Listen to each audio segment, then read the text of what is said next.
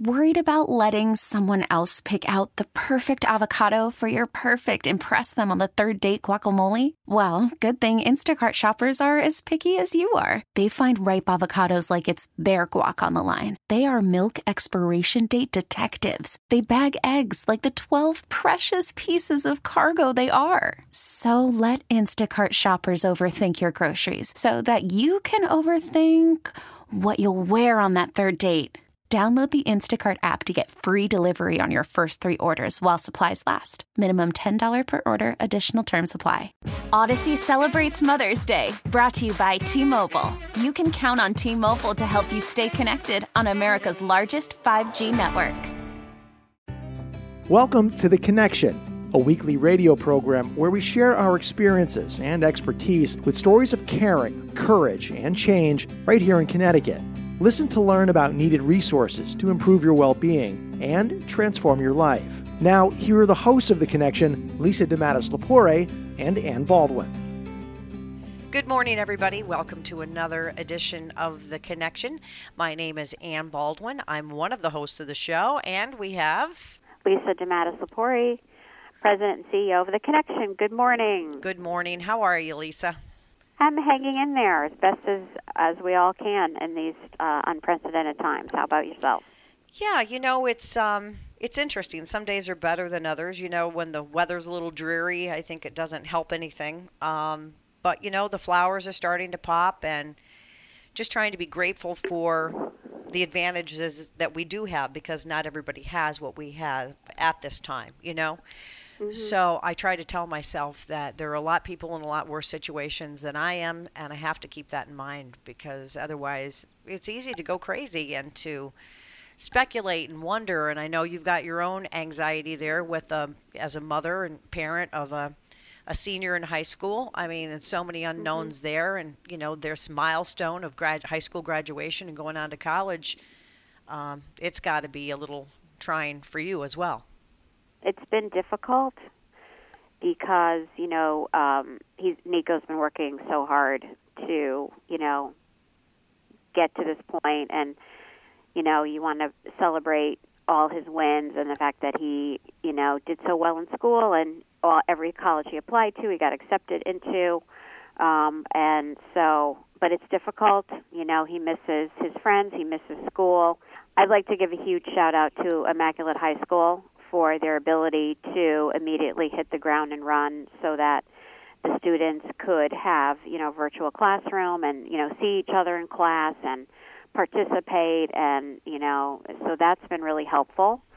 Um, but again, you know, he it, he had a little bit of a rough weekend this weekend. Um, but again, you know, as long as we're healthy, and we've had know two people now that, um, well, actually three people. One person passed but we do know two people um, that hit uh, close to home for us who um, had COVID. One was home but is still sick, uh, and she's in, it's into a month. A good friend of uh, uh, our Nico's one of Nico's friends' moms. But then one of my former supervisors from the connection um, has been on a ventilator for three weeks, and he's just getting weaned off, and that was very upsetting for me to hear. And I just pray that he'll be okay and he'll get through it. So, you know, when it starts really mm-hmm. hitting home with people you know, it, it, it becomes very real. It is real. It is real. And I believe, too, that we're starting to see maybe some light at the end of the tunnel. Every day it changes, but uh, I know that our governor is supposed to be giving an update um, on that date of May 20th to start opening some things. Um, but then we won't get the final recommendations nationally. So who knows? You know, you just gotta like, like recovery. I look at it that way. You just gotta take it one day at a time. That's all you can That's do. That's all you can do. Mm-hmm. Well, um, but I, I, I want to give a shout out to all of the unsung heroes that are on the front line and that every day, you know, um, help people who are at high risk and or are uh, COVID positive that are you know out there continuing their mission and their belief, and all the health workers that came back out, nurses mm-hmm. out of retirement who are really in the front lines and seeing things that we can't even imagine. And you know, the, I have an unsung hero um, joining us today on the call today. Um, Teresa Ferraro, who's the director of our behavioral health at the agency, and um, Teresa, welcome to the uh, welcome to our to the call. Thank you, Lisa. Thank you so much. And um, you know, Teresa uh, is out there on the front line uh, running tre- our treatment programs with high risk individuals, and she has an amazing team. And those folks are, you know, out there uh, doing the really hard work, and we're so grateful, uh, Teresa, to you and your team. And so I, I just want to ask you, um, can you describe what it's like working on the front line right now with people in residential care and people who work at our out um, outreach and engagement team? First thing I want to say is that I appreciate your recognition, but I want to make it very clear that I don't consider myself to be an unsung unsung hero. I consider my frontline staff to be, and I'm here every day supporting them as much as I can. But as you said, you know, they are the ones who are on the front lines mm-hmm. right now, and really what their focus is is they're working to maintain the calm and ease the fears of the residents and ease the stress of isolation among our residents. Um, you know, for individuals with chronic mental illness, isolation could lead to an increase in symptoms. So, paying particular attention to any change in behavior, any increase in symptoms, is so important right now um, for our residential staff. And you know, with as with the entire community um, being home and being isolated, we tend to probably watch too much news. And so, for most of our residents, that is the case. And to try to engage them in a different way and try to support them in identifying that they are safe and that they are healthy, and really trying to support them in understanding that this is a very difficult time, and we know this, but we also know that things will change and things will get better. How that's going to happen is just taking it day by day. Um, and I think, you know, for the outreach and engagement team, we are absolutely taking it day by day. We're on the front lines, we're out, feet on the pavement, trying to identify um, those of the homeless population who really are high risk and have pre existing conditions and trying to work within um, the homeless system in the state to identify a temporary placement to try to reduce their risk of, of contact, contracting the virus.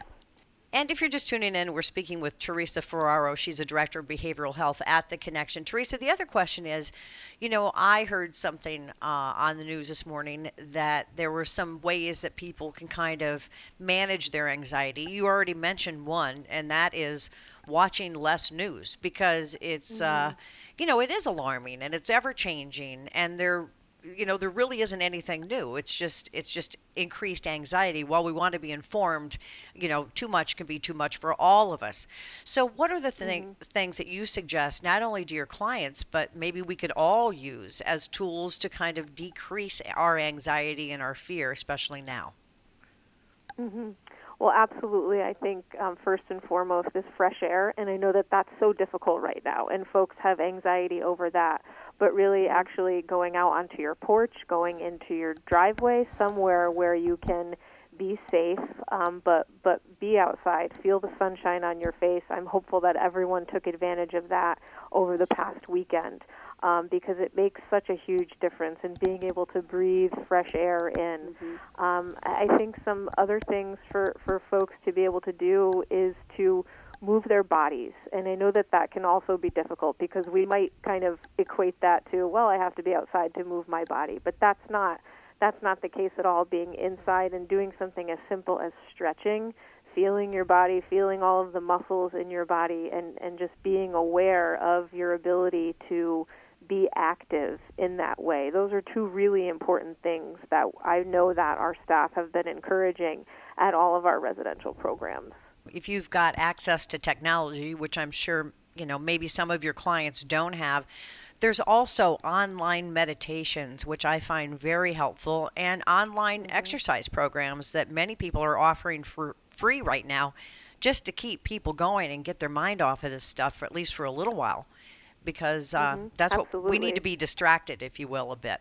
That's a really great point. There are so many um, free resources online with regard to activity and meditation. And so I highly encourage everyone to try to access that. And and the I think the beautiful thing about that is that although our our particular individual residents at our at our group homes might not have access to it, the staff definitely have access to it. You know, so that's like I said, I know something that they're incorporating um, in what they're tra- how they're trying to engage the residents. And Lisa, you and I have talked about this before, and I'm not I'm not at all suggesting that that's happening in this program, but you know, with anxiety, with um, mental health awareness and illness, oftentimes can escalate into other things. I know I've talked to so many people, my circle of friends, where when you're all in close quarters, I mean, a lot of things can happen. Anxiety can increase. Uh, domestic violence increases. Um, are you finding within your agency that that's also um, an issue that you're paying close attention to? Well, we we definitely. I mean, we've been trying to um, make sure that we're you know staying in touch with staff, and our directors are you know touching base with their direct staff, like Teresa said, and we've sent out numerous links to our staff about how to um, take care of themselves and um, reach out to our employee assistance program if they need to, and uh, ways in which they can cope. We also recently rolled out a um, series now for the staff, uh, just for them on how to cope with anxiety and stress, and um, how they can take care of themselves. And giving we're giving them a forum that's just for you know just for them as as people how can they you know cope and handle um, what they're all going through right now? Because it's they're all you know going through unique experiences. So we've and we incorporated that because again you know um, you know it was really um, t- uh, telling a few weeks ago maybe four weeks ago when I was sitting in my office and we were already down to an extremely limited number of staff. And within an hour three staff that worked in the office came and were really upset and crying about already feeling losses of, you know, not being able to go on vacation, not being able to, um, you know, two two of my staff, similar to myself, looking forward to, you know, the prom and graduation, and that not happening, and you know, it really hit me that oh, okay, this is, you know, really I was happy that staff were able to come and talk to me, but I could completely relate to where they were as people and how they were feeling and um, I said we we really need to roll out a series for staff to help them. So imagine everyone's under stress, let alone if you're dealing with mental health, addiction, and other issues. Um, we already know that um, if you've been reading in the newspaper, they're already talking about the it's skyrocketing the number of um, DV, domestic violence, has increased. So I think there's going there is going to be a lot of things that are going to come out of this. Um, where people are going to need increased services. There's no doubt in my mind. Mm-hmm. And you know, Teresa, some of uh, the folks that are considered essential workers are obvious, right? We've got law enforcement, we've got medical personnel, we've got nurses, we've got people that work in the supermarkets. But um, all the people in your programs are essential uh, personnel as well. Um, what can we do? You know, the folks here on the outside, what can we do to help support essential workers that are kind of not in the forefront or you know not in the limelight if you will. Right. Yeah and i appreciate that question because you know that's something that we are facing every day. We are essential workers. I, I guess i would put it in the way that we are non-traditional healthcare workers um, mm-hmm. and we are not typically considered um, or thought of, I think, Correct. initially when people think of healthcare workers. So advocacy is so important. Um, and we are very lucky here at the Connection to be part of so many community um, collaborations who focus on advocacy. But if if I could say um, what folks at home can do for us now is to be part of that advocacy and make it known that people who provide homeless outreach services, people who work um, for for the connection and other nonprofit providers in group homes, we are also frontline healthcare That's workers, right. and we need the same access to resources. We need the same access to personal protective equipment. Um, and we need that ongoing, not just in a crisis situation. I think, you know, some of my staff have told me that they've tried to order supplies online, whether it's um, via Amazon or, or or other vendors, and things are on back order because they've been prioritized for healthcare workers. And we don't fall into that category, unfortunately, when it comes to that type of situation. So I think that's really um, the most important thing for people to understand is that there are so many agencies across the state, like the Connection, who are doing this work. and we need that same recognition so that we can be safe, we can provide services in a safe manner, we can protect the people that we serve, and we can protect our staff as well. And the community, yeah. Absolutely, and the community, absolutely. Mm-hmm. And there, I've been working diligently with the Nonprofit Alliance and other advocacy groups um, right now in Connecticut with regard to increasing the awareness uh, up at the legislative office building with both Democrats and Republicans that we are healthcare workers, and they're starting to acknowledge that. And I, I do feel that things are looking more positive in the sense of the awareness that we really are in the front lines. Uh, you know, uh, Blumenthal's been uh, and Murphy have been really supportive and really trying to advocate um, for nonprofit organizations that are providing the service that the, like the Connection are. Because you're right, we are there. We are in the front lines. Absolutely. And yeah, and that's the thing. You've got to if if there's you know some good things will come out of this, and maybe that's one of them. Is that people will open their eyes to all of the folks that really need to still be there when all hell is breaking loose, right? And I know, for example, uh, Lisa, the connection had a webinar uh, the other day, which I thought was wonderful for anybody that wanted to attend.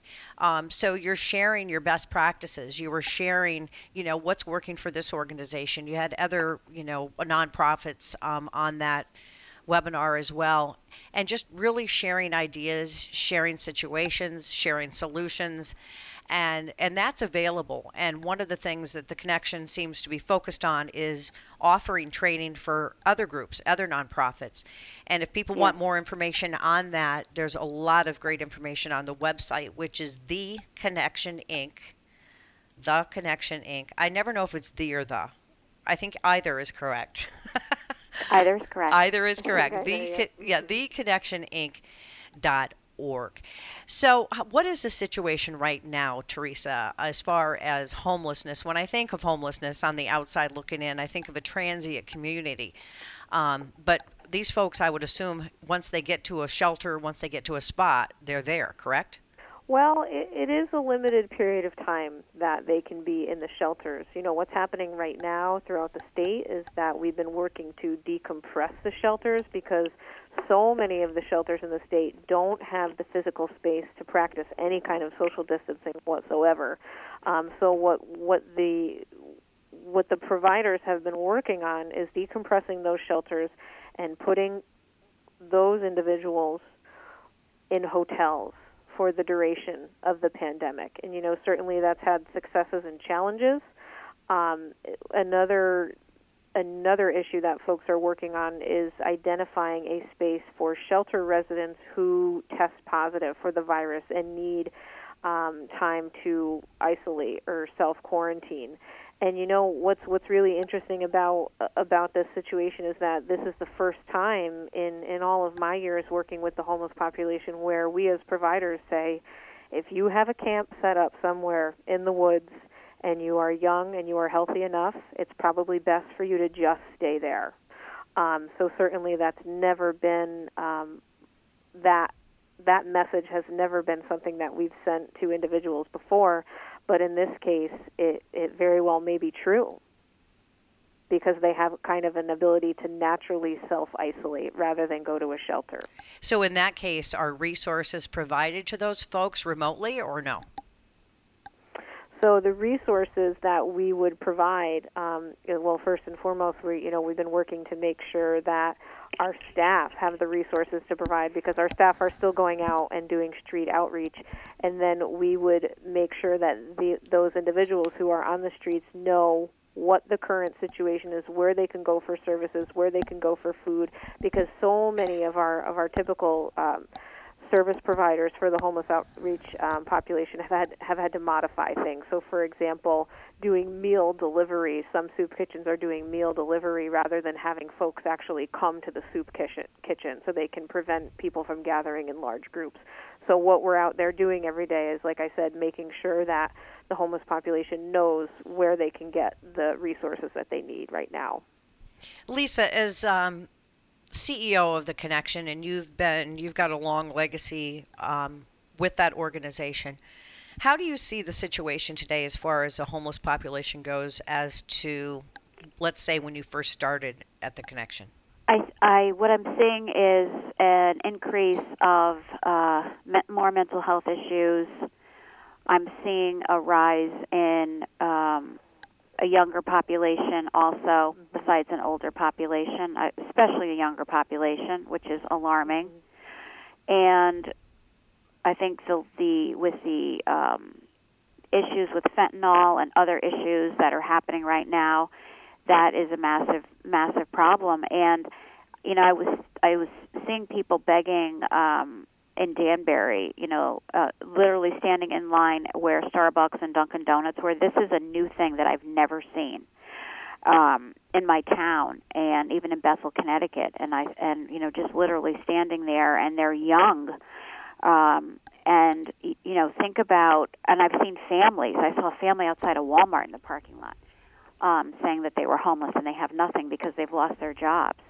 So I guess what I'm seeing is an, an increase of home, of the homeless population. I'm not necessarily seeing a decrease. I don't. I don't, Teresa. I, I think you know you can certainly weigh in on that, but I'm just seeing more and more of it, and it's extremely alarming. I would I would say also to add to that, what we're seeing is you know especially during um, COVID nineteen, we're Absolutely. seeing folks who are experiencing more marginal homelessness. Like Lisa Yeah. said, people are losing employment, and and their homelessness is now, excuse me, they're they're becoming insecurely housed is kind of the way that we say it. Um, you know, within the within the provider community, is that their their housing is at risk, and so we're seeing far more of that. I think as a result of this um, situation than we were previously. So. Um, it's it's more important now than it has ever been before for homeless providers to continue to be on these front lines so we can try to avert crisis as much as we can. And the thing is, we haven't even seen the true impact of this yet, right? As this continues, uh, I, you know, I just can't even imagine it. I think a lot of us are in the situation where, you know, it's just a paycheck away. It's another rent check. Mm-hmm. Can you make that rent check? We see the lines, you know, out at Rentschler Field every day from Food Share for the people that just need some food mm-hmm. to survive. So I'm sure this isn't even the tip of the iceberg. And that's why, again, people out there need to understand and appreciate nonprofit agencies who really have been. And now maybe there's a light shining on you for the reason that we all need to pay attention to this because it could be us. We could be next, right? I, I, I agree that the effects of this are going to be so long lasting, mm-hmm. and it's so difficult for us right now to even imagine what those long lasting effects might be. And I think no one is immune. You know, we're in a situation now where we vulnerable populations when you know without covid-19 we would often say you know we are here to serve the most vulnerable populations and and now although there are varying degrees of vulnerability nobody is immune everybody's vulnerable Right. All right. Well, we've got a couple of minutes uh, left here. So, you know, what is what is the best advice that you both can give to the folks that are listening to this program? Um, obviously, there's some great resources on the Connections website. Today, we're kind of focusing on the homelessness problem, but so many different programs, so many different resources. Um, 211 is always an entry point as well. But Lisa, you always talk about this. If the connection does not provide the service that somebody's looking for, you have referral agencies that they can go to, correct? Absolutely. Correct. We, if you reach out to us, and we will connect you with services that you need, um, even if there it's something that, of course, we don't provide. We will, you know, we work with our partners in the state, and we'll, you know, get you connected with anything that you need. And uh, basically, I, what I want to say is, um, you know, together, it sounds so cliche, but together we will get through this. Um, it will be difficult, um, but I think we have to not we have to keep fighting the fight and not give in to um, you know, the frustration and putting each other um, and other ones at risk and really following the guidelines. And I just wish all of our listeners out there safety and health. And, you know, please be well and reach out if there's anything that you need that we can help you with. We're certainly here for you. Well, Teresa Ferraro, who is the Director of Behavioral Health at The Connection, thank you to yourself, your staff, and all that you do. We, we do appreciate it. And again, theconnectioninc.org is the website if you'd like more information. And of course, we want to thank all of you, our listeners, for tuning in to this edition of The Connection right here on WTIC News Talk 1080.